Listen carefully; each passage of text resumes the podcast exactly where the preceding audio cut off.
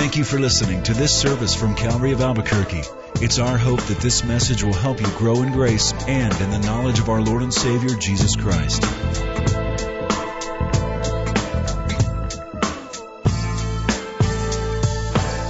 Let's turn in our Bibles this morning to Exodus chapter 20. And let's start with a word of prayer together.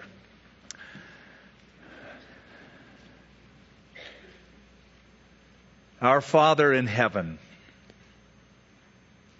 how you delight whenever your children come and offer up any kind of prayer to acknowledge you and to draw close to you.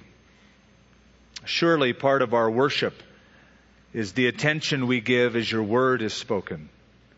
So may we do that, Lord, with readiness of mind and having our full attention today even as you have spoken to us through these Ten Commandments so far as we deal with this eighth commandment. Make application to each heart that our lives would be pleasing to you. In Jesus' name. Amen. I was reading an article from the Associated Press. It seems that a man bought a brand new car and drove it home to show his wife. So he pulled into the driveway got out of the car, ran inside to show his wife, tell his wife to come out. Well, his wife stopped him inside the house, didn't go out immediately. She said that she had a gift for him. She anticipated his excitement over this car. And she had a nicely wrapped gift. He opened it up and it was the club. You familiar with that? The club is that device that attaches to the steering wheel of a car to dissuade any would be thieves from ripping it off he saw it and was so excited. Thank you, honey, for being so thoughtful. You knew that I was excited about this car. So, club in hand, husband and wife went out from the house into the driveway where their brand new car had been stolen while they were in the house. True story. How sad. What a feeling of vulnerability and despair and if you've ever had anything ripped off, you know that feeling. In fact, show of hands, how many here have had anything stolen from you? Raise your hands up. Look around. That's like all of us. I've never had a car stolen, but I had a bicycle stolen, among other things. Once I pulled into my, after Sunday service, into my garage, kept the garage door open five minutes, I went upstairs just to change clothes, come back down. In that length of time, somebody had been watching and stole my mountain bike. That happened to me twice in the same house. But it's not as bad as my next door neighbor. My next door neighbor and his wife went out for a weekend. A moving truck pulled into their driveway unloaded everything in the house into the truck and drove away. Now, I saw the moving truck, but I thought somebody was moving in. I didn't know that somebody was ripping off those who had already moved in. I mean, it looked like a regular moving truck. They stole everything. I know you're thinking, I don't want to live in your neighborhood.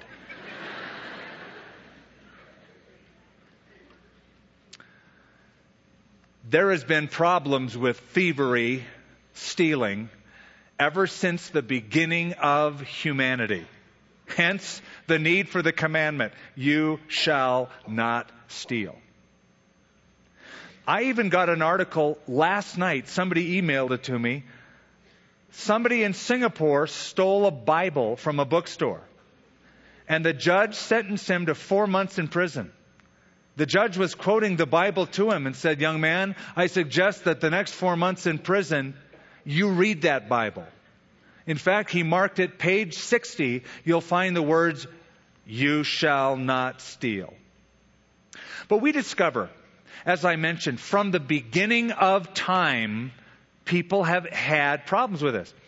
Archaeologists have discovered watchtowers in the ancient fields, a place where somebody would be keeping watch over crops, over animals, over houses, to keep watch over property lest a thief would come in and steal it. Another ancient way of thievery was moving boundary lines. Usually boundary lines were marked off by rocks. So what people would do, and it was a law in the Old Testament against it, but they would move their boundary line ever so slightly. Get up in the middle of the night, move that rock just an inch or two into your neighbor's property. And then in a few weeks, you move it another inch or two. Well, over time, you can acquire a lot of property. I even heard a story, don't know how true it is, but I heard it. A guy walks into a convenience store, comes up behind somebody wanting to buy something, and he sticks, pokes something in his back, and the thief says, Stick him down. And the victim says, What? I think it's supposed to be stick 'em up. And the thief said, Oh, that's how it goes. No wonder I haven't made any money at this thing. Well, it was Martin Luther who, in his day, said only a small percentage of thieves are actually hung. If we were to hang all thieves, where would we find enough rope? You say, but Skip, what does that have to do with us as God's people, as Christian people? Aren't Christians the most pure, the most honest in all the world? Well, some think so. There's a sociologist from Princeton University by the name of Robert Wuthnow who has studied this. He studied people's ethics based upon their belief system. And he believes this is true. He noted that there's less stealing, cheating, and tardiness and bending of the rules among those who attend church at least once a week. Those involved in evangelical fellowships demonstrate an even higher ethical standard in the workplace. You say, that's great news. That's the way it ought to be. Not so fast. Not everybody agrees with Robert Wuthnow. George Gallup, for example, and his famous Gallup poll organization, has also studied Americans and religious Americans. And he studied things like people reporting on their income tax or expense accounts. And he noted there's a large percentage of Americans that don't think cheating on their income tax or expense reports is stealing. And he said, and I quote, professions of faith are not often followed by ethical performance. So, who's right? Robert Wuthnow or George Gallup? Answer, it doesn't matter. What matters today is about you and me. How we fare under this commandment. Well, the commandment, as I said, is simply stated. Verse 15 is only four words. An easy text to make it true in one Sunday. You shall not steal. Four English words. In Hebrew, it's even simpler. Two words. A translation from Hebrew would simply be, steal not. You can't get any simpler than that. But what I'd like to do is unpack this commandment. First of all, we notice this commandment is a primary commandment. Let me explain what I mean. It's not just the Bible where we find this command. It's not just in the Judeo Christian heritage where we find you shall not steal. It seems to be a value highly held in virtually every culture, every civilization. It seems to be a generally accepted standard of the human race. Not so with some of the other commandments. For instance, the first one I'm the Lord your God. You will have no other gods besides me, Yahweh. Not every culture holds to that. Or the second commandment You will make no graven image when you worship me. Not every culture values that. But this one, it seems, is different. It's primary, it's basic. And just about every civilization would agree this is good. Don't rip people off. So you could go back to ancient Egypt or ancient Babylon, the famous Code of Hammurabi, which shows all of the ancient laws of that culture, and you find that this commandment is mentioned. Now, in the Old Testament, which we're in, Exodus 20, the principle is stated in verse 15. The practice of the principle is outlined in chapter 22 of Exodus. And it would seem, as I've gone through that chapter and others, that God in the Old Testament wants the victim to be compensated and the criminal to be punished, not vice versa. Compensated. So, for instance, if in the Old Testament you were to steal something, you know what you do? You pay it back and add 20%. Compensation. If you steal an animal, you pay it back double. So if you steal one, you pay back two. If you steal four, you pay back eight. Compensation. If you steal an animal and you kill that animal or sell the animal, you pay it back four or five fold. It get pretty expensive to be a thief. And if you steal a human being, we'd call it kidnapping. The punishment is the death penalty. On the news not long ago, there was a girl who was caught. She was trying to figure out a way to get people's money, steal couples' money, by pretending to have them adopt her baby. She had recently had a baby. She'd bring her baby in. They'd fill out forms. She would take a down payment of some kind and go on to the next couple. Using her baby to steal people's money.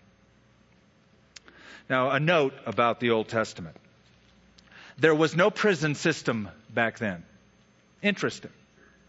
It was all about restitution. You know, today people go to prison and sit under the experts in prison and figure out how to do it better, and they get out and they're even more refined in some cases in their crime. No, back then it's you work it off, man. You pay it back. There's going to be restitution and compensation. When we move to the Roman culture, the Greco Roman culture, we discover that they also looked dimly upon thieves. And more stringently did they punish the thief. It's not that they had to pay back. If you were caught in the act of stealing, you would be publicly flogged. Or worse. Remember who was dying next to Jesus Christ on the cross in the Roman era? Two thieves, Mark tells us. Being put to death for their crime of thievery and insurrection. Now, in our culture, the American culture, where there's the new victim mentality, this is a huge problem. Right before second service today, somebody came in. She said, "What do you? What, do you, what commandment are you covering today?" I said, "You shall not steal." She said, "Good, because I just got broken into last evening. My car right out front. Somebody threw a brick through my brand new car. Didn't steal the car, but broke into it and stole things from it. It's a big problem." I did a little research. I went online and I found one online legal source that said shoplifters cost U.S. businesses approximately $16 billion a year. 16, that's not chump change. $16 billion a year from shoplifting. The same legal source estimates one out of every three new businesses will close, fold, end due to shoplifting. You say, shoplifting. Who's shoplifting? It must be the very poor, right? That they need to survive. They, they have to do that to stay alive. Not so. One Washington source said 70% of all shoplifters are in the middle income bracket. 20% are in the upper income bracket. They're rich. Only 10% of the shoplifters that are caught fall into the low income bracket. Then there's hotel theft. 500 million a year.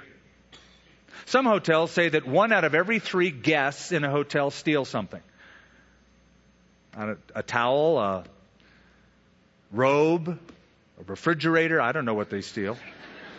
One out of every three guests steals something. There's even an ad in a classified column in a university medical journal reading, Will the person who stole the jar of alcohol from room 303 kindly return my uncle's appendix? No questions asked. That's desperate. What would you do with an appendix anyway? A few years ago, there was a strike in New York City, a garbage strike, garbage collector strike. And in a big city, when you have a garbage collector strike, it's, it's bad it gets stinky really quickly. So the garbage collectors, the sanitation engineers, weren't picking up the garbage. One New Yorker had an ingenious way of getting rid of his garbage. Every night, he'd wrap it up and place it in a box and put it on the front seat of his car. Every day it was gone. Got stolen. That's how he got rid of his garbage. That's pretty smart. This guy knew human nature, didn't he? He'd wrap it up and a guy said, I'm taking that. And he'd take it home and he'd open it up. It's just garbage. Gotta love that. It's a primary commandment. Something else about this commandment as we unpack it, it's, it's a presumptive commandment. You see, the commandment itself implies, when it says, you shall not steal, it implies that somebody's going to own something in order to have it stolen. So it implies that private property is rightful. It's okay to own something. Now, socialism would say that everything belongs to the state. Capitalism would say everything belongs to the individual. I think both of those are wrong. The Bible would say it all belongs to God. Psalm 24 says, The earth is the Lord's and the fullness thereof. So here's how it works God owns everything, but has made you and I stewards of some things. Stewards of it, managers of it. I bring this up because every now and then you'll run into well meaning, very zealous Christians who say, well, if you're truly a spiritual Christian, you'll sell everything and you pool your resources in a communal, communistic, socialistic kind of a way, like the early church, they'll point out. Like Ananias and Sapphira and others who sold property and laid the money at the apostles' feet. That, they say, is true spirituality. That's New Testament. Well, first of all, it was never enforced in the New Testament. It was always voluntary. It was never a commandment. It was done by necessity because the people, the church in the New Testament, they were losing their jobs. The Sadducees were firing all the people that worked for the temple because of their new messianic beliefs. So by need, they had to sell things and pool their money together. Now, the Bible would endorse private ownership, or should we say private stewardship. And here's why. It's so that as you look at what God has entrusted to you and I, and seeing others who have a need, we could be instruments to meet that need. Paul writes in Ephesians 4:28, "He who has been stealing must steal no longer, but he must work hard, doing something useful with his own hands, that he may be able to share with those in need." So, private property is rightful. It also implies, even by that last text I just read, that diligent labor is honorable. Most of you own what you own because you worked for it. Hard work. Or your parents worked hard for it and it's part of the inheritance. But nonetheless, hard labor went into it. The Bible commends labor. You say, boy, that's good because that's, it seems like all I do. My middle name is labor, you say.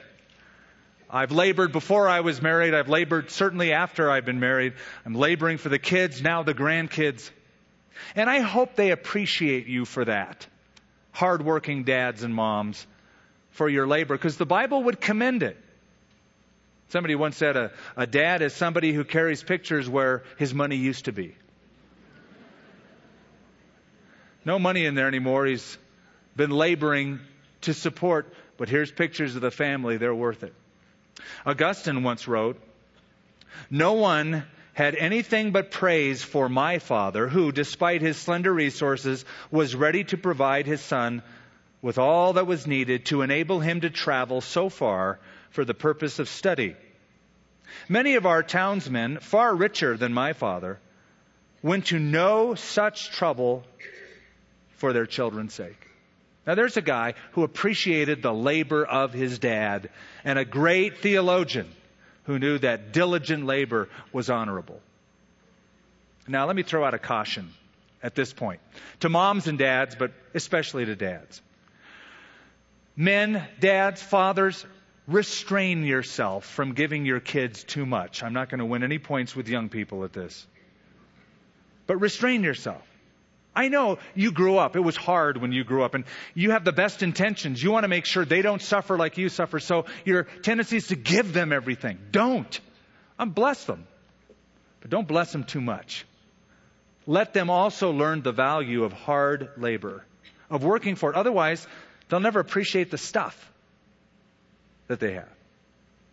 Make sure they learn that as well. So bless them, but don't bless them too much if you know what I mean.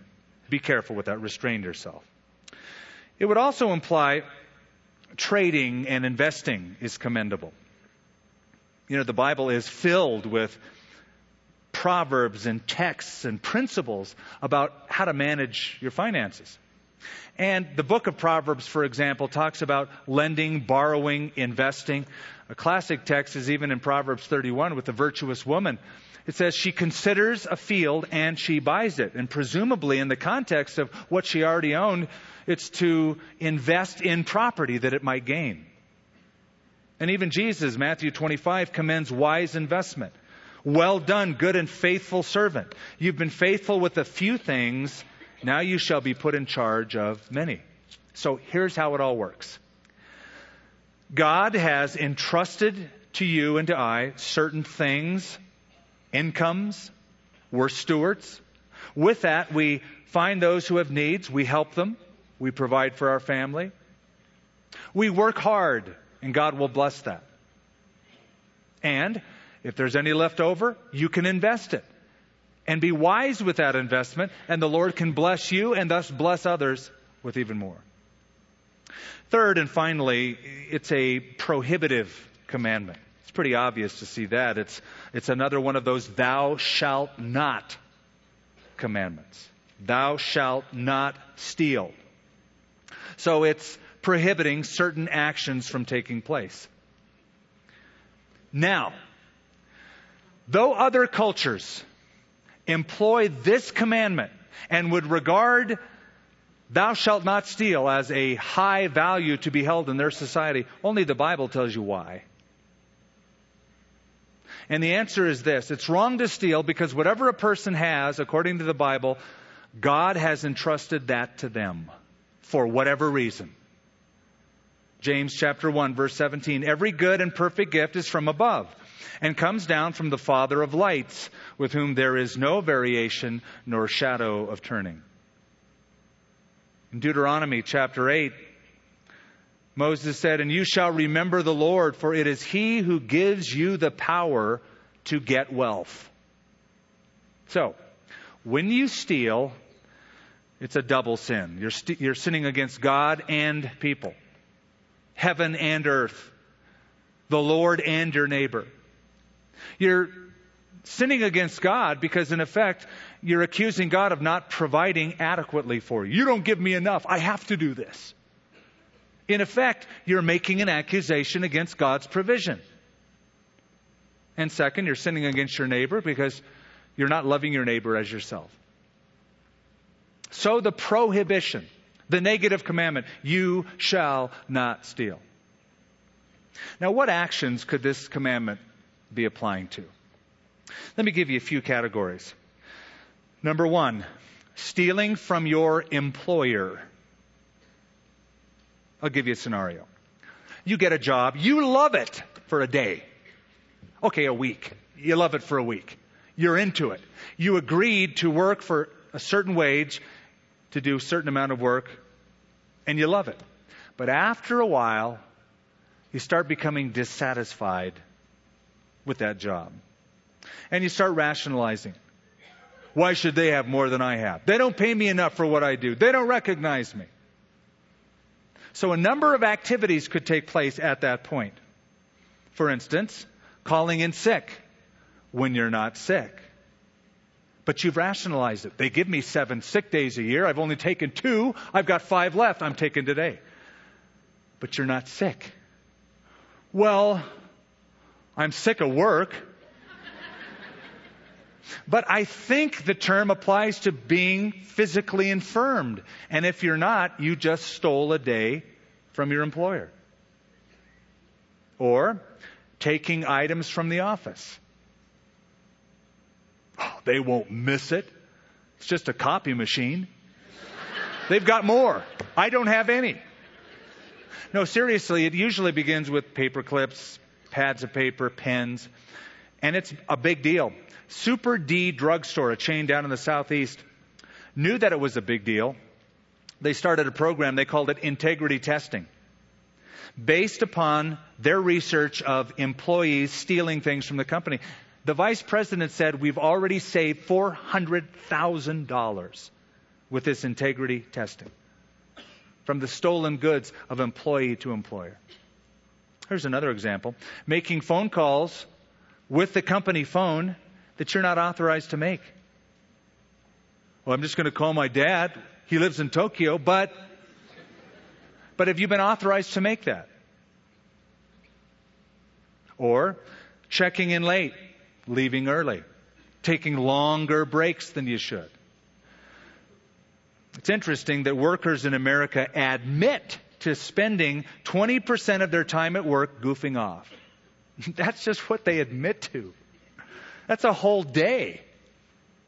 Now, think of that and compare that to what the Bible tells us about handling our employers.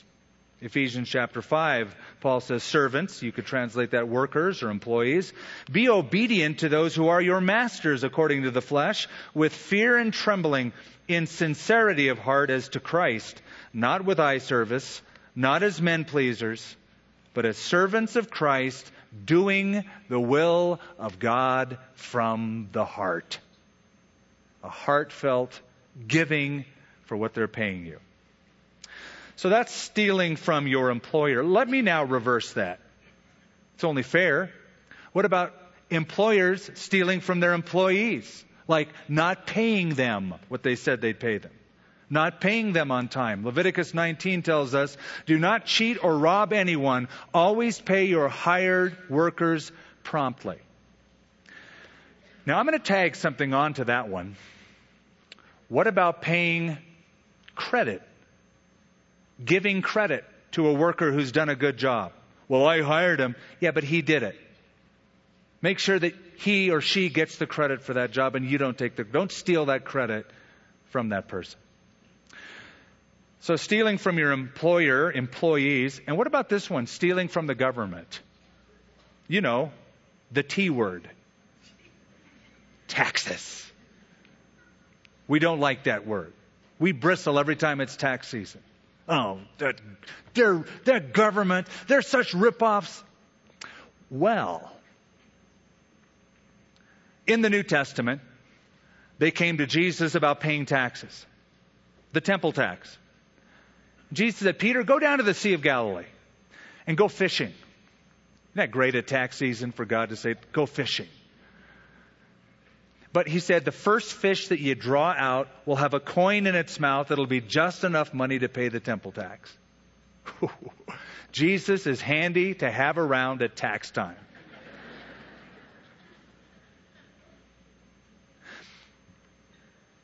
When he was questioned about this on another time, he p- took a coin and he said, Whose image and inscription is on this coin? They said, It's Caesar's. They said, Then render to Caesar the things that belong to Caesar and give to God what belongs to God.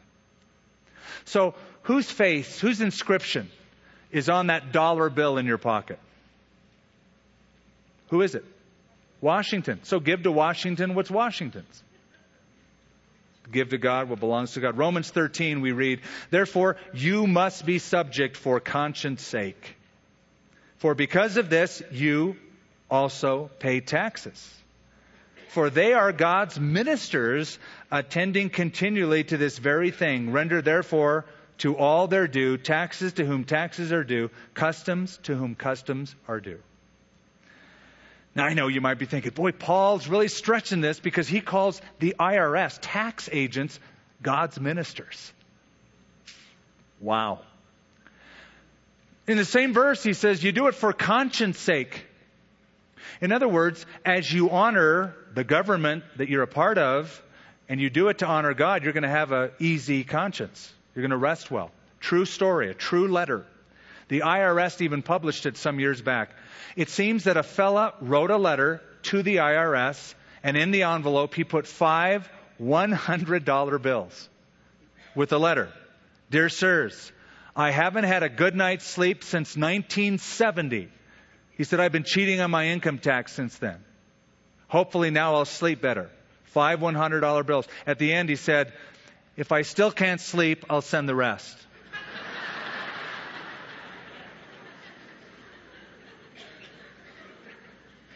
I guess he's not that guilty in his conscience.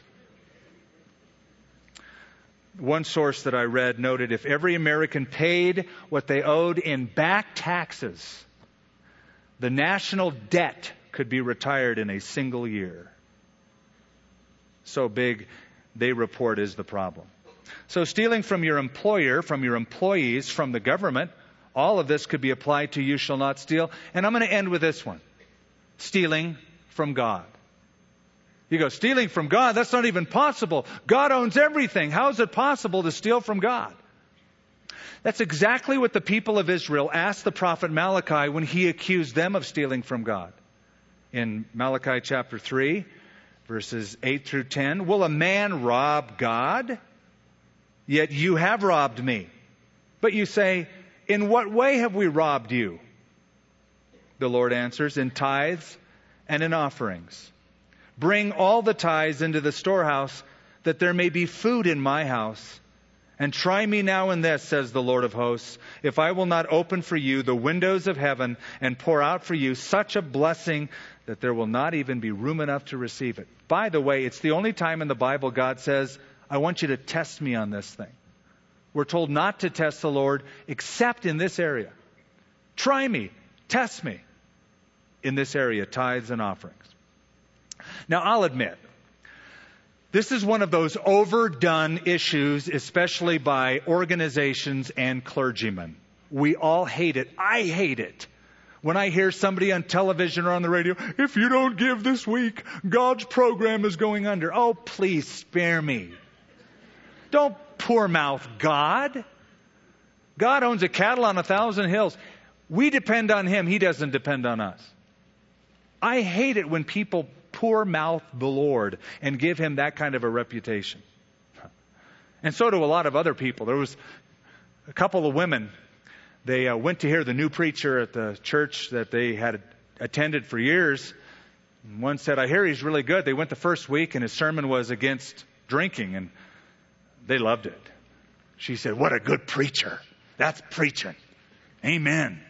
Second week they went and they loved it. He was speaking against smoking. I love this preacher. Amen. He didn't like smoking. Next week he was preaching against gambling or womanizing or something. They were amening the whole sermon. But the fourth week he preached on tithing. And that did it. One of those gals went right up to that preacher and said, Young man, now you've done it. You've left preaching and you've gone to meddling. That's how a lot of people feel whenever you mention money fact, people are sort of used to this and keyed to it. It's like, oh, I'm just kind of waiting for them. Oh, there they are. They mention money. All these preachers mention money. And that's true. It's been overdone. But you know what? If Christians would tithe, I don't think anybody ever, ever have to mention money again. It would be like the Old Testament in the tabernacle when they took an offering for the temple, for the tabernacle. Moses and the elders had to restrain them from giving. They gave too much. So, when I tithe, and that's the first check that I write every pay period, right to the church, to the Lord's work. When I do, I'm acknowledging God's ownership, God's priority in my life. So, the tithe and the offering. If you made a dollar this week and that's all, 10 cents is the Lord's. If you made $10, $1 is the Lord's. If you made $100, $10. If you made $1,000, $100 is His. If you made a million dollars, come see me afterwards. No, I'm just kidding. No, no, listen. One person said, money is like manure. If you stack it up, it stinks. But if you spread it around, it makes things grow. So it's not that 90% is mine and 10% is the Lord's. It's all His. It's all His. He's asking you to acknowledge your trust in Him by using that for His purposes. I think it makes sense that if a person can rob from God, he's apt to rob from anybody. So, don't stick them down, stick them up. Lord, everything is yours. My life is yours. Now, could it be that you've been robbing from God by not giving Him your life? God cares a lot more about your life than your money. You know the old saying, your money or your life. God just wants you, your life. He wants you to give Him yourself, to surrender your life to Him. And some of you may have withheld that. You've never made a decision yet to follow Jesus Christ. You've never surrendered your life to the mastery of God. That ought to change. That needs to change.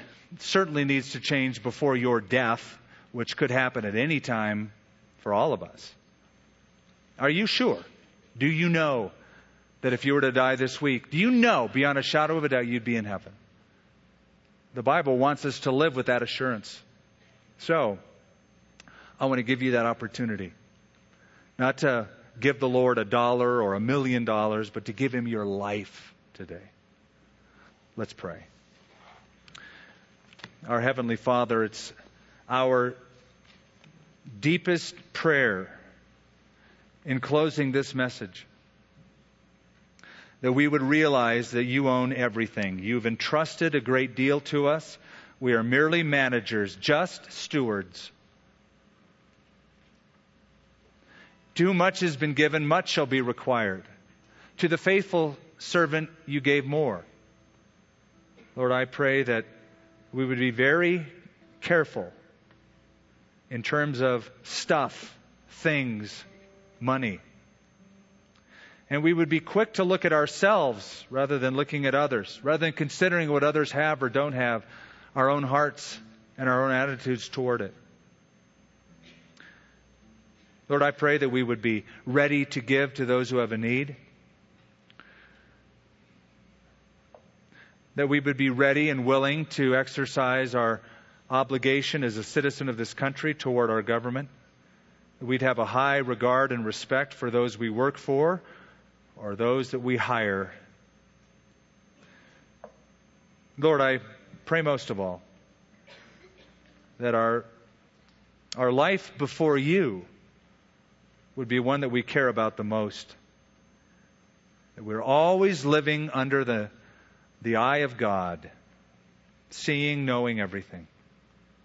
It's my prayer now that if anybody here has not yet surrendered the life to Christ, that they would do that this morning. In Jesus' name. Amen. Thank you for listening to this service from Calvary of Albuquerque. If you would like more information about what you've heard in this message or about Calvary of Albuquerque, please visit our website at www.calvaryabq.org. If you have made a decision to follow Christ or would like someone to pray for you, please leave a message with our prayer watch line at 505 344 3658. Thank you and God bless.